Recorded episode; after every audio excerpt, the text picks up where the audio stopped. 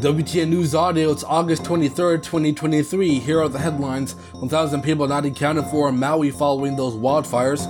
India sends its first probe to the moon's south pole. And the EU sets new rules for tech giants to crack down on harmful content. Part of the new legislation will stop apps from targeting children with ads. Those are the headlines happening internationally, though here's what's happening locally from WTN Regional 1 News. A Queens woman has been charged with raping a 14-year-old student during her time employed as a teacher at a Corona school.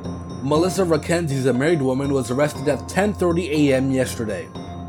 The Southern New York DA's office announced that Nathaniel Chastain, a product manager at OpenSea, was sentenced yesterday to 3 months in prison for insider trading with NFTs.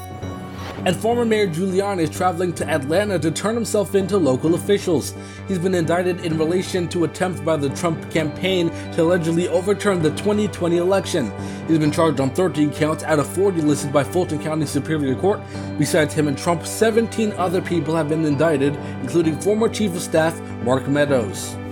Looking over into the weather now, mostly sunny over Manhattan, high of 81 and a low of 65. Similar temps tomorrow, but with cloudy skies with a 45% chance of rain.